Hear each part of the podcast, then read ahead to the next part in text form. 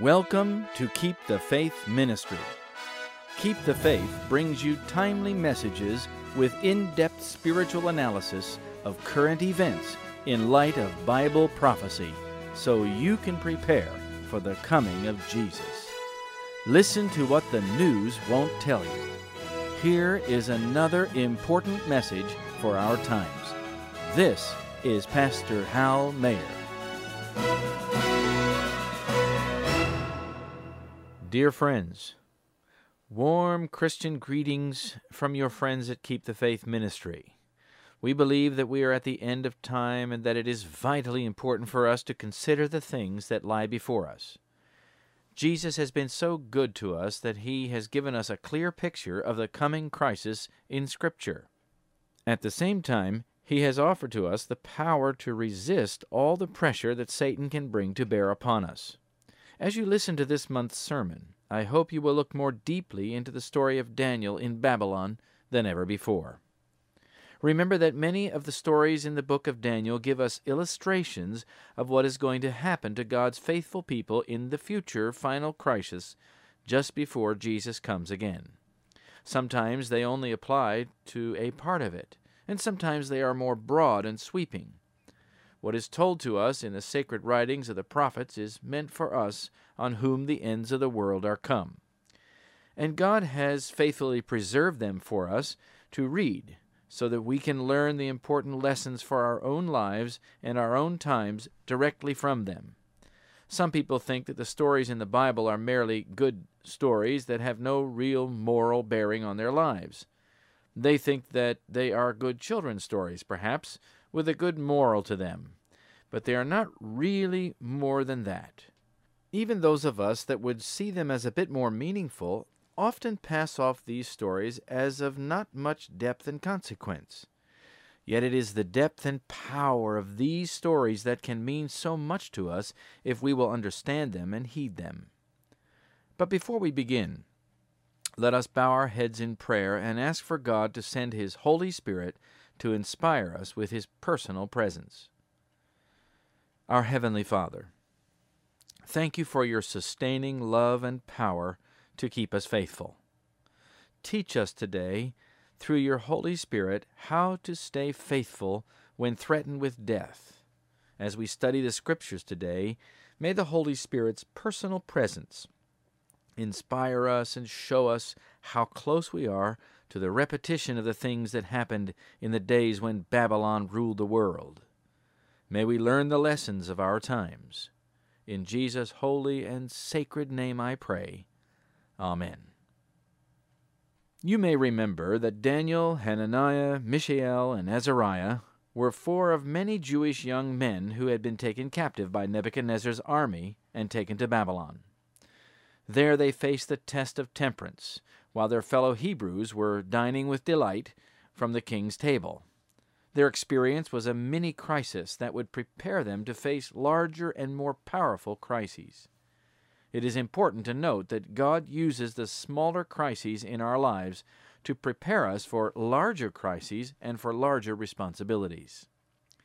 With each step, He takes us deeper, all with the purpose to unite us to Himself and to teach us the character of God and make an example of our faithfulness to the world around us.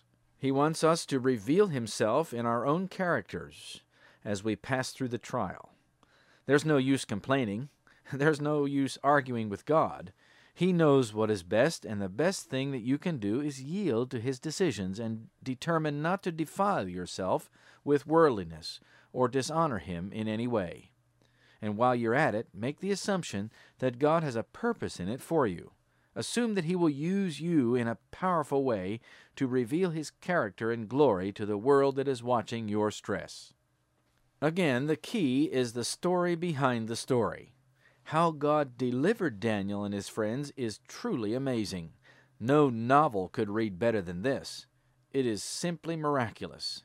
Daniel's faith in God and his prayer life are brought into full view and full power in this turbocharged, tension filled story of deliverance from a life threatening emergency.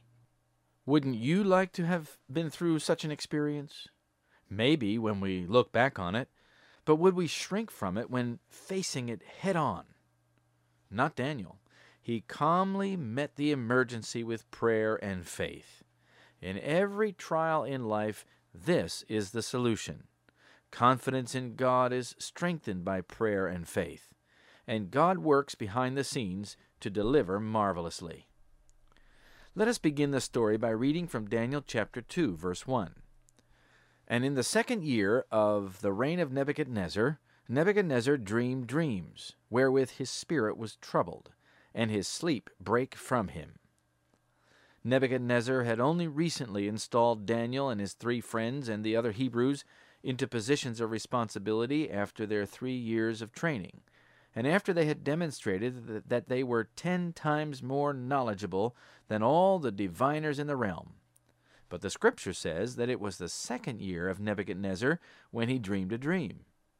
There's only one explanation of this, and it lies in the inclusiveness of the ancient calendar reckoning.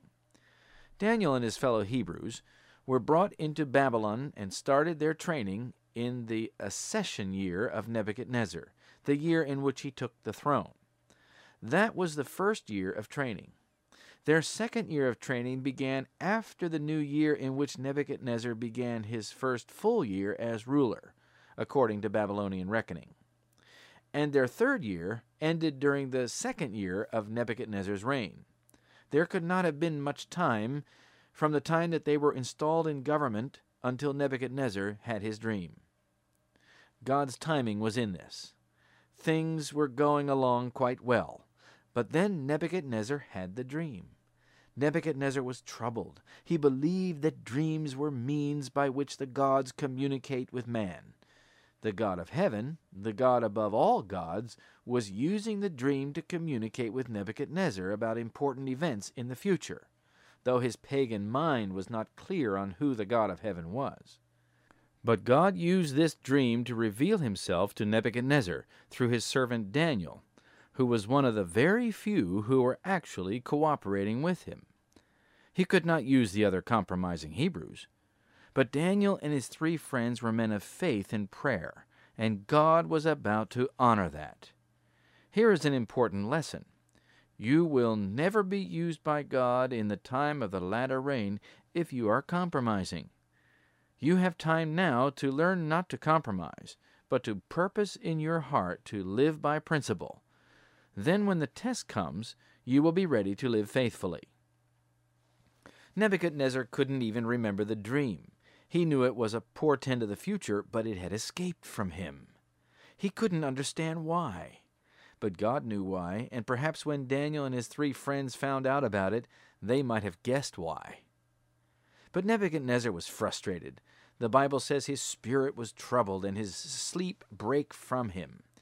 He was wide awake. Here he was, the head of the Babylonian religion, and he knew that the dream was for him. He had been trained in all the Babylonian wisdom and understanding in preparation for his rulership, but none of that would help him now. He understood Babylonian astrology. He understood Babylonian mythology. He was well versed in interpretation of signs in the heavens and mystical theories, and was the chief of soothsayers. He could read the sorcerer's cards and the dice better than the magicians and soothsayers of the realm. Yet this mysterious dream seemed to him to be the most impossible. If the gods wanted him to understand it, why was it gone? But God had a purpose in preventing Nebuchadnezzar from remembering the dream. He wanted to bring attention to his servant Daniel. He wanted to elevate Daniel in the eyes of the Babylonians. Had Nebuchadnezzar been able to remember it, no doubt the magicians and the other sorcerers of the realm, or even Nebuchadnezzar himself, would have certainly placed their own spin on the interpretation and would probably have gotten the interpretation wrong. Daniel would have been ignored, and God's purpose to raise him in the notice of Nebuchadnezzar and his court and to the rest of the world for all time would have been thwarted. God was also planning to firmly establish the confidence of the king in Daniel. That is exactly what God wants to do to his people at the end of time. Those who are faithful to God during the run up to the image of the beast in its full power, and during the run up to the time when spiritual Babylon will rule again, they will be brought to the forefront to show the glory of God and His power. Daniel is a representative of God's loyal servants at the end of time. God intends to place His faithful servants at the head and not the tail. They may be ridiculed by their fellow church members, as Daniel and his friends probably were, but God will silence them when His faithful servants are exalted. Finally, the king could stand it no longer. We read about it in verse 2. He crawled out of bed and called his magicians, astrologers, sorcerers, and all the diviners of the realm. Verses 3 and 4. And the king said unto them, I have dreamed a dream, and my spirit was troubled to know the dream, or its interpretation. Then spake the Chaldeans to the king in Syriac, O king, live for ever. Tell thy servants the dream, and we will show the interpretation. I'm sure they would have been more than happy to put their foolish spin on the dream to exalt Nebuchadnezzar and flatter him and perhaps gain their own advantage. These kinds of people are always around.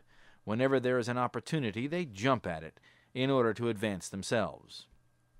Verse 5 and 6 The king answered and said unto the Chaldeans, The thing is gone from me. If ye will not make known unto me the dream with the interpretation thereof, Ye shall be cut in pieces, and your houses shall be made a dunghill. This unreasonable demand and its unreasonable penalty changed the situation immediately. Suddenly, these high ranking men were faced with a perilous problem. They would be killed, and there was not one of them who had any way of complying with the king's demand.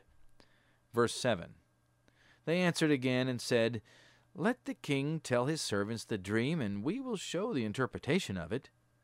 It was as if they were saying that they had not been trained to reveal such things. Verse 8 The king answered and said, I know of a certainty that ye would gain the time, or by time, because ye see the thing is gone from me. Nebuchadnezzar was suspicious that they would try to take advantage of him, so he accused them of playing games with him. The king continued in verse 9 But if ye will not make known unto me the dream, there is but one decree, or penalty, for you. For ye have prepared lying and corrupt words to speak before me, till the time be changed, or until he forgets about the whole matter, or until they can invent some acceptable reply. Therefore tell me the dream, and I shall know that ye can show me the interpretation. Of course, Nebuchadnezzar didn't want some invented explanation, he wanted the truth. If the gods were trying to tell him something, he wanted to be sure that he would get it right. His confidence in the Chaldeans was shaken. He could not trust any interpretation that was not rooted in knowing the dream too. My friends, great movements were about to take place in the days of Nebuchadnezzar, and God wanted Nebuchadnezzar to understand them. He also wanted his church to understand them too, from the time of Daniel and his faithful friends right down to our own time. And this is the link between the story and prophecies of Daniel and our time. The dream of Nebuchadnezzar and its interpretation have given God's people enormous confidence in the prophecies of the Bible. And it is important for us to be able to see that the prophecies that applied to past ages actually came to pass, as they were revealed, so that we will have confidence that the prophecies that apply to our time will also certainly come to pass. We cannot do without them. They are vital for us to understand. Then in verse 10, the Chaldeans anxiously protested the king's demand. But in the process, they fully reveal their complete and utter inadequacy. They even plainly say that no one has that ability. Listen. The Chaldeans answered before the king and said, There is not a man upon the earth that can show the king's matter. Therefore there is no king, lord, nor ruler that asked such things at any magician, or astrologer, or Chaldean. And it is a rare thing that the king requireth, and there is none other that can show it before the king except the gods, whose dwelling is not with men. In other words, they were helpless. I love this. They actually admit that only the gods can reveal these things. Little did they know that there is only one God who can reveal these things, and that God does dwell with men. He dwells with men and women who love Him and serve Him faithfully with all their hearts, men and women who give themselves unreservedly to Him, men and women who purpose in their hearts to do nothing that will dishonor Him in word or deed. My friend, are you one of those? Do you have that kind of relationship with the God of Daniel? You can, you know. He offers it to you. That is why the story is there in chapter 2 of Daniel.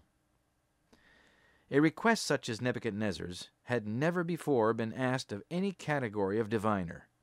This was completely new. Do you remember the rebellion of Korah, Dathan, and Abiram?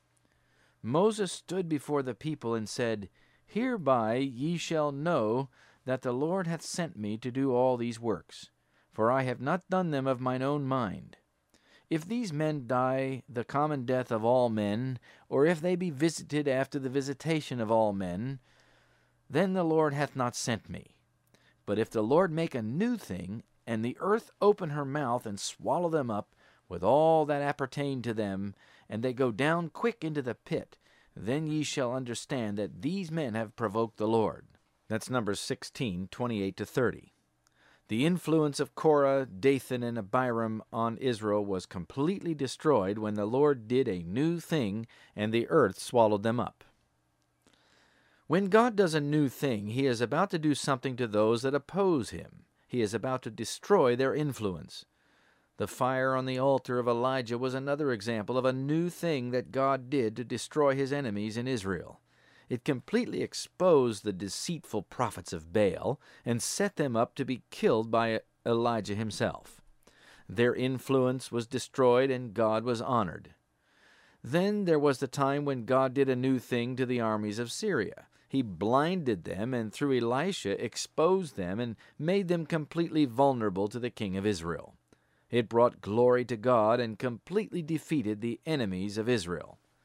God has a pattern of doing things in defeating his enemies and exalting his holy name. Apply this principle in the time of Daniel. These Chaldeans were pagans. They knew not the God of heaven and had no interest in him. Nor were they very enamored with the Jews, as you will see when we study chapter 3. They were jealous and envious of them. But right now, they unwittingly admit that what they were being asked to do was a new thing. Yet that is exactly what God intended to do with Daniel. He was going to do a new thing and use Daniel to do the very thing that the king demanded, much to the embarrassment of all the diviners of Babylon. The earth was about to open its mouth, so to speak, and swallow up their influence. Their credibility was about to decline precipitously. You can understand why they were so jealous of Daniel in chapter 6 that they conspired to kill him. They were utterly discredited in the eyes of the king, while Daniel and his friends, and especially the God of heaven, were exalted. Now think about this as it relates to the end of time. When Babylon rules again, God intends to display his truth through his last generation of faithful followers, and they will see a new thing. The latter rain will be a new thing indeed. The power of the message will be enormous. It will be much more powerful than the early rain and will match the magnitude of the sheer rebellion of the whole world against our God. God will expose the arrogant enemies of His truth and His people, just like He exposed the deceitful and conspiring Chaldeans. Their influence will fall helpless in the dust just before he comes again. When Babylon oppresses God's people one last time, he will expose their conspiracy and their lies. He will expose their efforts to destroy God's people, and their influence will be cut off. But it will be too late for them and for those that followed them. Nebuchadnezzar became very angry and determined to destroy those conspiring and dishonest Chaldeans. Their proud wisdom was not very useful now. Verse 12 For this cause the king was angry and very furious, and commanded to destroy all the wise men of Babylon. And the decree went forth that the wise men should be slain, and they sought Daniel and his fellows to be slain. Daniel had not been at the meeting of the wise men with the king.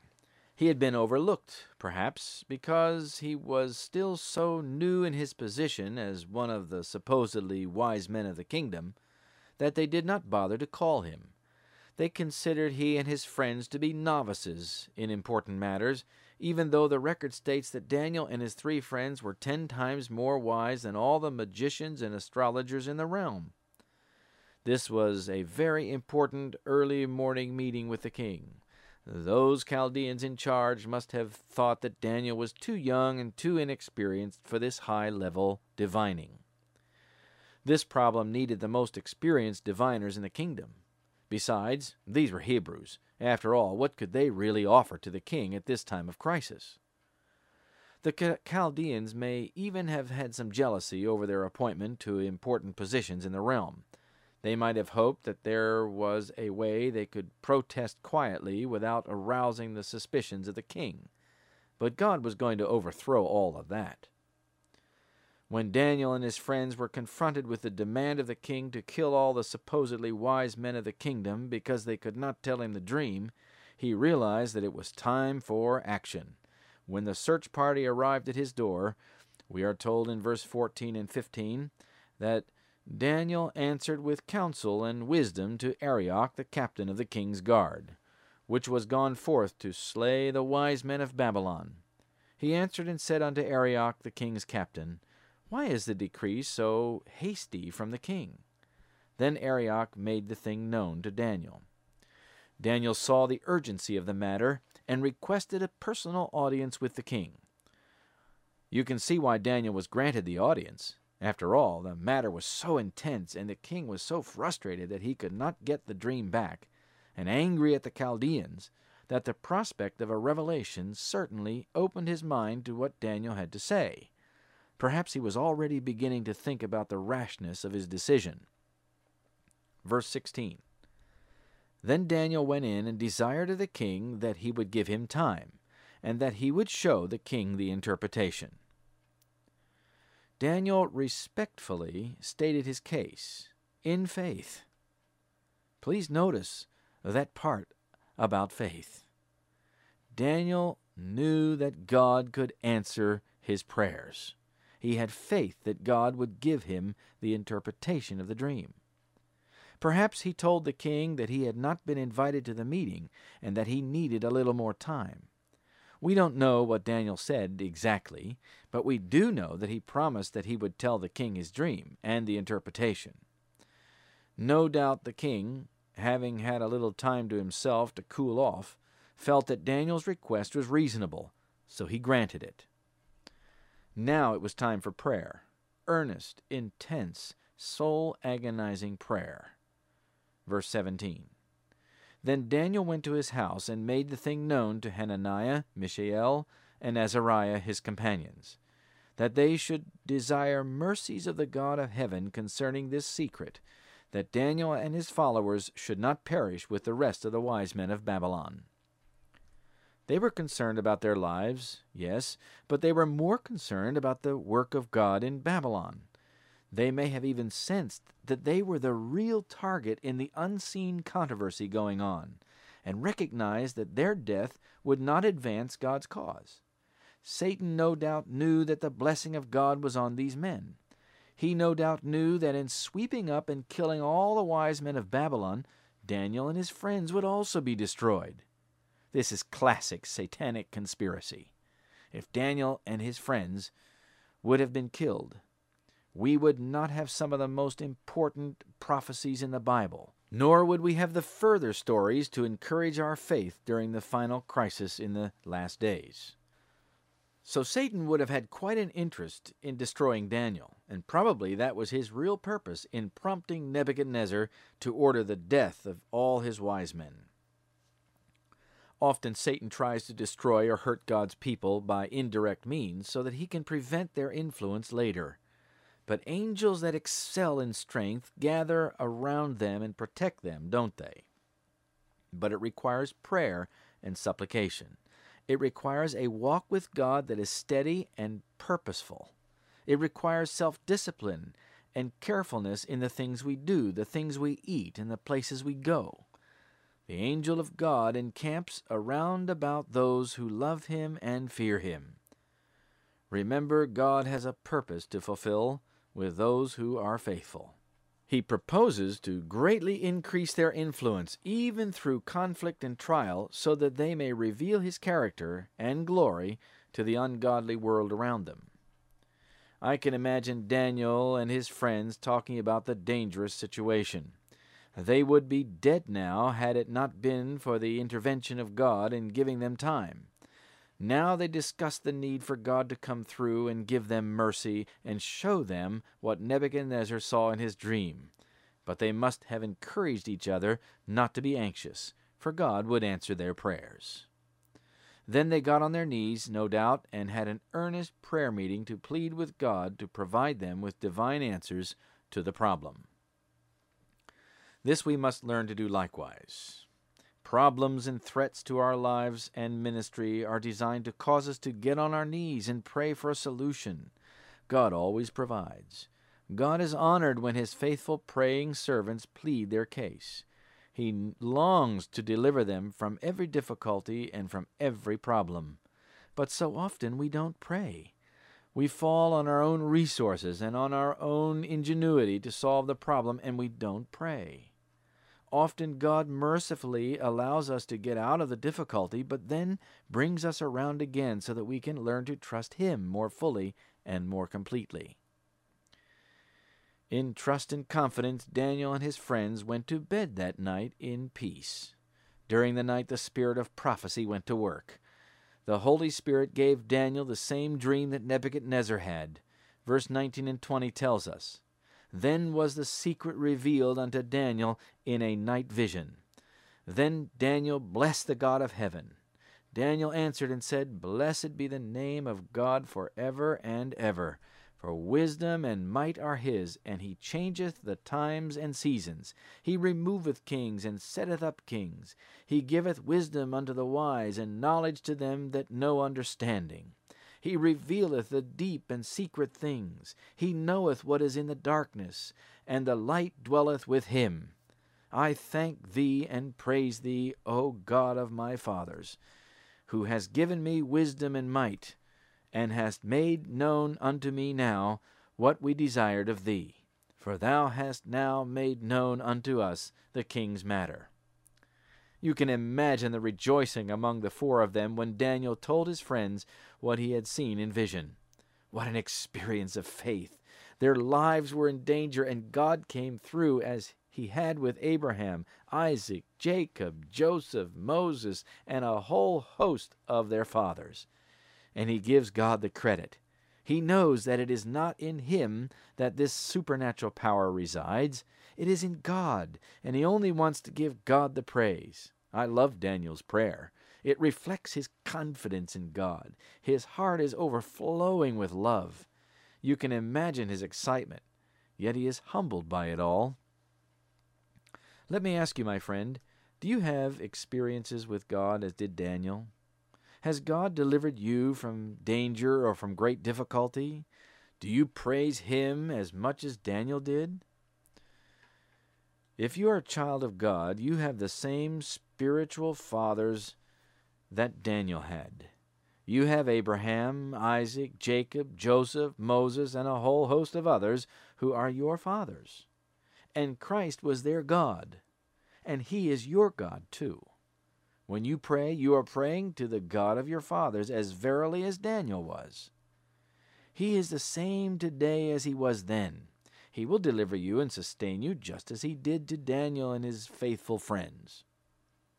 The last generation of faithful souls on earth will have a powerful experience just as did Daniel. They will have the spirit of prophecy rest on them. Joel chapter 2, verse 28 and 29 makes that clear. And it shall come to pass afterward that I will pour out my Spirit upon all flesh, and your sons and your daughters shall prophesy. Your old men shall dream dreams, and your young men shall see visions. And also upon the servants and upon the handmaids in those days will I pour out my Spirit. God plans to demonstrate His truth and magnify it for all to see. He will pour out His Spirit on all flesh so that they can comprehend. Most will be startled by the power of the message under the latter rain. It is God's purpose to expose the falsehood of Satan so that everyone can make a clear distinction between the truth and error if they want to. Many will see and understand and believe. Others will blind themselves and refuse the light and turn from it, but the Holy Spirit will make it so manifest that it compels attention. Listen to these words about the latter rain from the book Great Controversy, page 606 and 7. As the time comes for the message of the third angel to be given with greatest power, the Lord will work through humble instruments, leading the minds of those who consecrate themselves to his service. The laborers will be qualified rather by the unction of his Spirit than by the training of literary institutions. Men of faith and prayer will be constrained to go forth with holy zeal, declaring the words which God gives them. The sins of Babylon will be laid open. The fearful results of enforcing the observances of the church by civil authority, the inroads of spiritualism, the stealthy but rapid progress of the papal power, all will be unmasked. By these solemn warnings, the people will be stirred. Thousands upon thousands will listen who have never heard words like these. In amazement, they will hear the testimony that Babylon is the church, fallen because of her errors and sins, because of her rejection of the truth sent to her from heaven. What a powerful time that will be! All will be exposed, and it will happen by the unction of the Holy Spirit, not by the human training in literary institutions. Think about it for a minute. You don't have to have a doctoral degree to qualify to receive the latter rain and give the final message of God to the world. You need to know Jesus and have His power giving you victory in your life. In fact, all the training of literary institutions will be worthless if it is not training you to serve God and Him only. Many who have advanced degrees, even in theology, will have their minds so steeled against the Holy Spirit that they will not accept the call to come out of Babylon and join God's true people. Many, even in God's church, who have pursued degree after degree, will laugh at those who yearn to overcome their sins and who plead with God to do it in their lives today. They will ridicule and abuse those who teach others that they must overcome their sins by the life of Christ living in them. They will call them legalists and fanatics, just as the compromising Hebrews may have said of Daniel and his three friends. And many common people think that it is the leaders who have their PhDs and THDs and other literary degrees that will tell them when the Holy Spirit is going to be poured out. They think that if something has the approval of some learned theologian or leader, then it must be of God. This is a serious mistake. You must know the truth for yourself. You must have your own relationship with Jesus. You must know the Bible and have it embedded in your heart. You cannot expect that some great theologian or academic is going to tell you when it is time to get ready. You cannot expect that some respected church leader is going to warn you of the coming Sunday laws and the crisis coming upon God's remnant church. In fact, it is often the opposite. When God sends a warning to his people, it is often these very ones who stand in the way and try to calm the people's anxious fears, telling them that they do not need to worry. God loves them just the way they are, and that they don't need to change. They don't need to put away their sins. They tell them the lie that God will change their characters at the second coming, and that it is necessary now for them to seek earnestly for Christ's victory in their lives. You see, my friends, it is impossible for you to receive the latter rain or the spirit of prophecy in the final message if you have the stain of sin on your character. You must deal with it now. You must invite Jesus to change your life now and cooperate with Him by turning from sin and indulgence. That is how you can prepare to receive the latter rain. You cannot keep eating the same fattening things. You cannot watch the same damning TV shows. You can't continue to play in time honored sports programs. You can't keep going after lustful pictures or thoughts. You must turn from all evil. Let your mind dwell only on the truth for this time. in every spare moment you may have. Memorize Scripture. Keep God's Word ever before you. The Holy Spirit will work around all the subtle defenses against the truth that worldly institutions of learning have been putting into the minds of their students to keep them from receiving the truth. The Holy Spirit in the latter rain will work in such a way as to expose the secret training of all the Jesuit institutions in the world. He will expose them so that every one can see them and understand them for what they are, just as God exposed the Chaldeans' falsehood and conniving. He will also reveal their hidden agendas and deceptive power. The latter rain will expose the Roman Church. It will expose the secret societies of the world. It will expose the New World Order and the globalist agendas who are presently working to set up a worldwide system to oppose God and His truth and His faithful people. All this is comprehended in the story of Daniel and his experience when Babylon ruled in his day. God is trying to tell us in the story of Daniel chapter 2 that God sets up kings and lets them rule for a while, then he brings them down and others take their places. But finally there is one last kingdom that will overthrow all others. The dreams of Nebuchadnezzar and Daniel comprehend the whole history from their own time right down to our own and in the near future, when Babylon will rule again. Daniel represents those that have a pure heart before God and who will be the recipients of the latter rain. And you can be part of it. Are you preparing your soul to be the recipient of the Holy Spirit in latter rain power? Here's an important statement from the Testimonies to Ministers, page 507. Only those who are living up to the light they have will receive greater light unless we are daily advancing in the exemplification of the active Christian virtues, we shall not recognize the manifestations of the Holy Spirit in the latter rain. It may be falling on hearts all around us, but we shall not discern or receive it. Do you think that the whole church is getting ready? Listen to this statement from Selected Messages, Book 1, page 122. Are we hoping to see the whole church revived? That time will never come. There are persons in the church who are not converted and who will not unite in earnest prevailing prayer. We must enter upon the work individually. We must pray more and talk less. Oh, my friends, get ready, get ready, get ready. Are you praying more and talking less? This is the time to prepare for when Babylon rules again.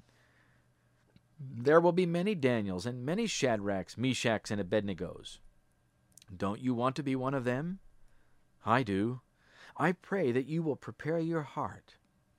Why don't you give your heart to Jesus right now and ask Him to purify you so that you can receive His Holy Spirit in latter rain power? It will take some time for Him to get you ready, so it is best to start right away. Don't delay. Pause this recording right now, bow your head if you aren't driving and pray that God will do it for you. If you can't bow your head, just pray in your mind to Jesus. He will hear you. As soon as possible, Daniel went to Arioch, and with confidence said, Destroy not the wise men of Babylon, bring me in before the king, and I will show unto the king the interpretation. That's verse 24. Arioch then hurried Daniel in before the king, and told him, I have found a man of the captives of Judah that will make known unto the king the interpretation. That's verse 25. Notice that Arioch takes the credit. He doesn't give glory to God. He did not say that God had found a man who could give Nebuchadnezzar the interpretation. This is the difference between those that know God and those that don't. Those that do know God give him the credit. Verse 26. The king answered and said unto Daniel, whose name was Belteshazzar, Art thou able to make known unto me the dream which I have seen, and the interpretation thereof?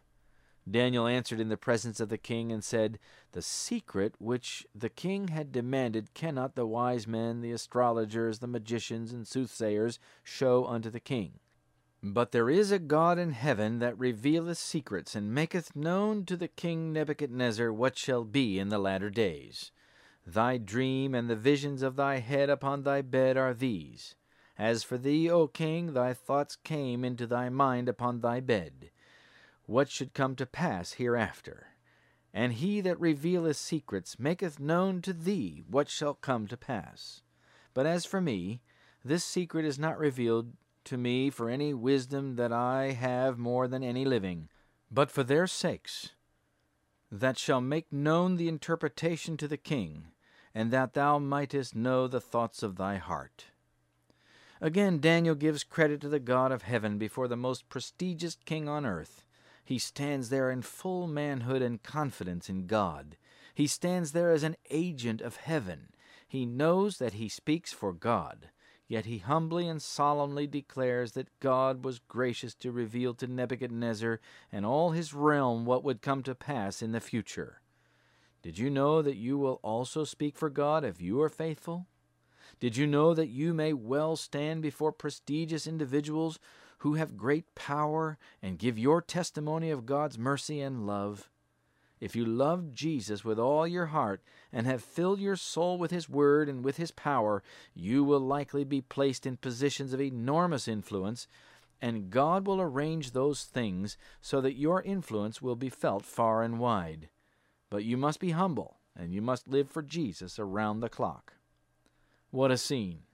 Here was Daniel before the king and the court, all eyes were focused on him as he was about to tell the great mystery that had filled the court with fear and picked their interest to an intensity of a prairie brush fire. Every ear was bent, anxious to hear the words that Daniel had to say. That's the way God will work with his people in the time when Babylon rules again. During the latter rain, God's people will be the center of attention. They will have every eye and every ear of the whole world trained on them. Some will be anxious to receive what they have to say, and some will be angry and determined to destroy them. But God will not let it happen until they give their testimony of the message of God to the world that Babylon has fallen. It may seem to be strong, but Babylon has fallen. It may oppress, but Babylon has fallen. It may rule, but Babylon is fallen and is about to be destroyed. The message will go like fire in the stubble. Listen to this important thought from the pen of inspiration. It's found in Isaiah chapter 5 verses 22 to 24.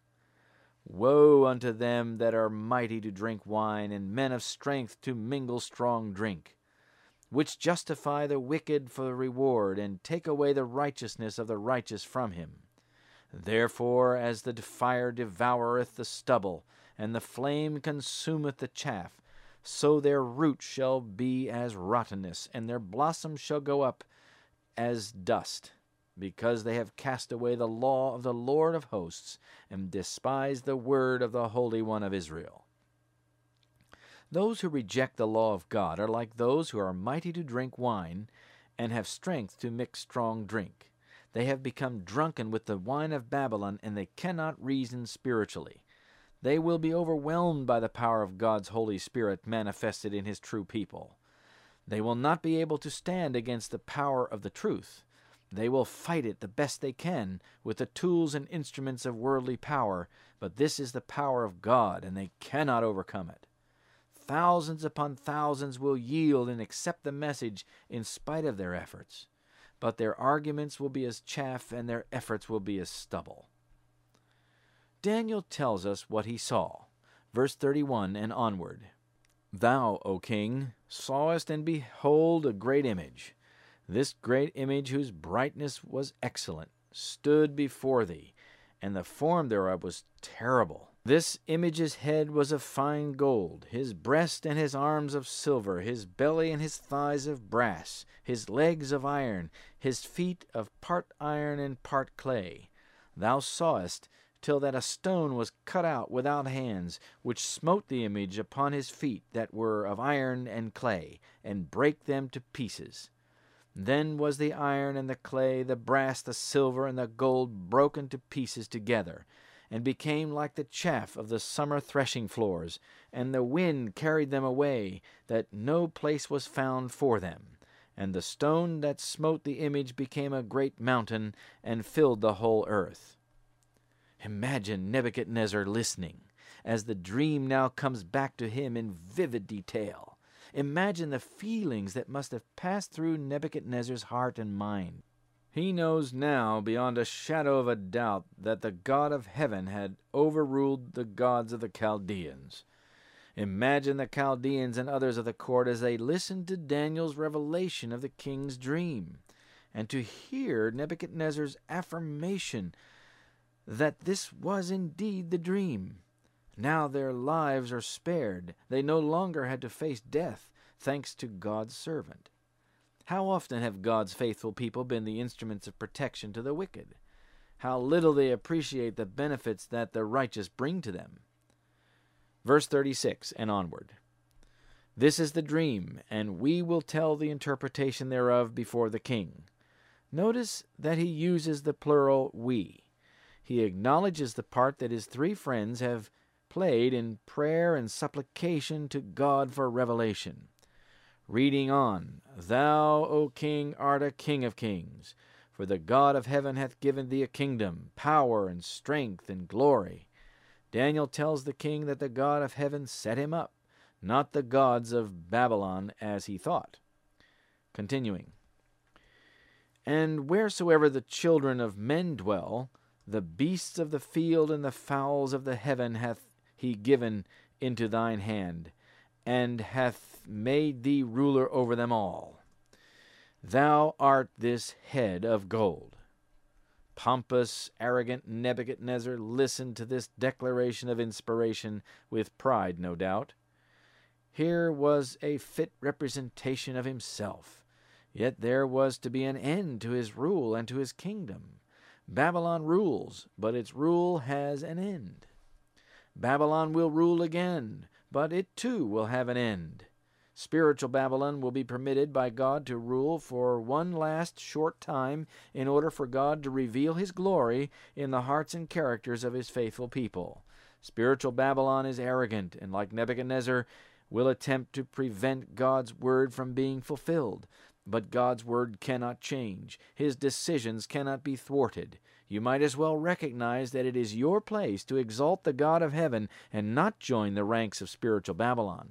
He needs you. He wants you. He yearns that you will be saved, but more than that, he longs for you to be in a position to glorify him mightily before the spiritually drunken mobs of the world. Reading on from verse 39 And after thee shall arise another kingdom, inferior to thee and another third kingdom of brass, which shall bear rule over all the earth. And the fourth kingdom shall be strong as iron. For as much as iron breaketh in pieces and subdueth all things, and as iron that breaketh all these, shall it break in pieces and bruise. And whereas thou sawest the feet and toes, part of potter's clay and part of iron, the kingdom shall be divided, but there shall be in it of the strength of the iron forasmuch as thou sawest the iron mixed with miry clay. And as the toes of the feet were part iron and part of clay, so the kingdom shall be partly strong and partly broken. And whereas thou sawest iron mixed with miry clay, they shall mingle themselves with the seed of men, but they shall not cleave one to another, even as iron is not mixed with clay. And in the days of these kings shall the God of heaven set up a kingdom, which shall never be destroyed. And the kingdom shall not be left to another people, but it shall break in pieces and consume all these kingdoms, and it shall stand forever. For as much as thou sawest that the stone was cut out of the mountain without hands, and that it brake in pieces the iron, the brass, the clay, the silver, and the gold, the great God hath made known to the king what shall come to pass hereafter. And the dream is certain, and the interpretation thereof is sure.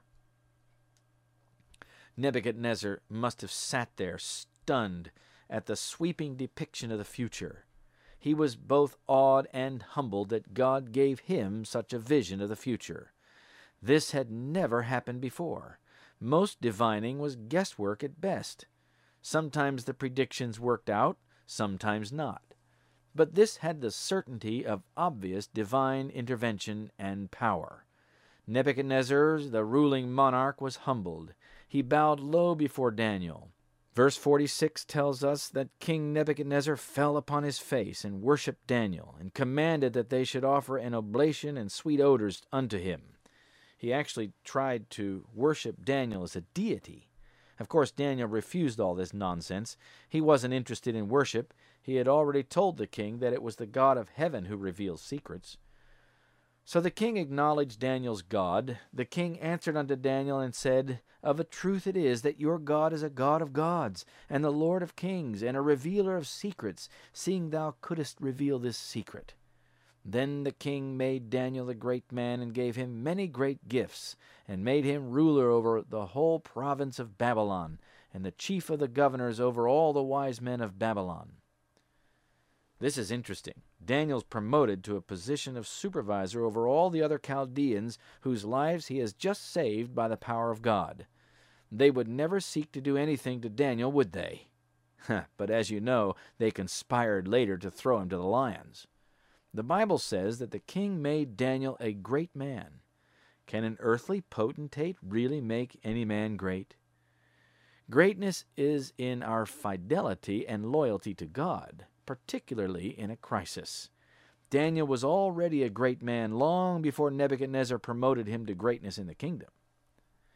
Daniel accepted the great promotion and great positions because he wanted to use his influence to glorify the God of heaven. He saw that God had placed him there. He had not connived to come to that position. He had not politically maneuvered himself into alignment so that he could be the natural choice for the job of ruling Babylon. He was God's humble servant. He let God work it all out. Then he faithfully fulfilled his responsibilities.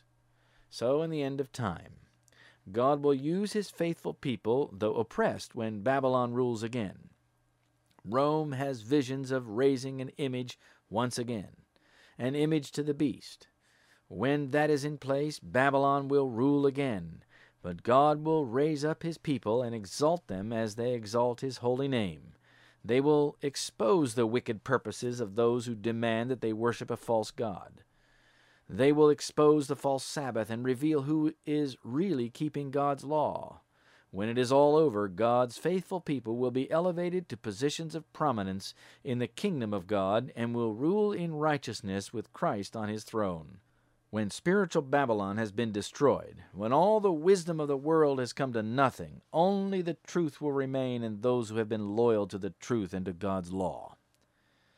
I want to be part of that, don't you? I pray that, as was faithful Daniel, you will be loyal to God and His law, so that nothing can overcome you. I pray that you will be one of those who will rule with Christ on His throne when all is overcome. Let us pray. Our Father in heaven, what a wonderful story we read in Daniel chapter 2. We pray that we may have the Holy Spirit to bring us into harmony with heaven, so that we will be able to develop the character of Jesus Christ. May we be able to stand faithful when Babylon rules again, so that we may overcome the forces of evil until Jesus delivers us from the hand of the oppressor. Let us, through Jesus, overcome our sins and live for Jesus today, we pray. In Jesus' name, Amen. I need thee, precious Jesus, for I am very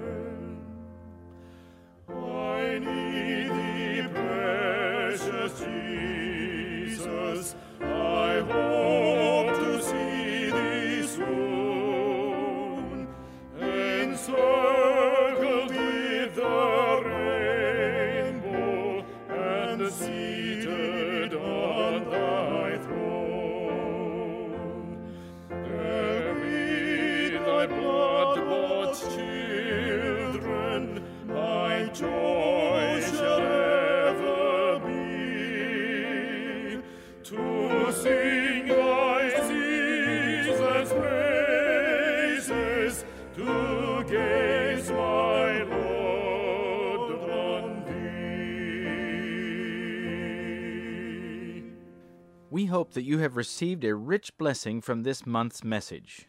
Your prayers and gifts mean much to us. Thank you for your support. The song you have just heard is I Need Thee, Precious Jesus, sung by David Kong and Danny O. It is recorded on a CD with other beautiful hymns called Where Jesus Walked.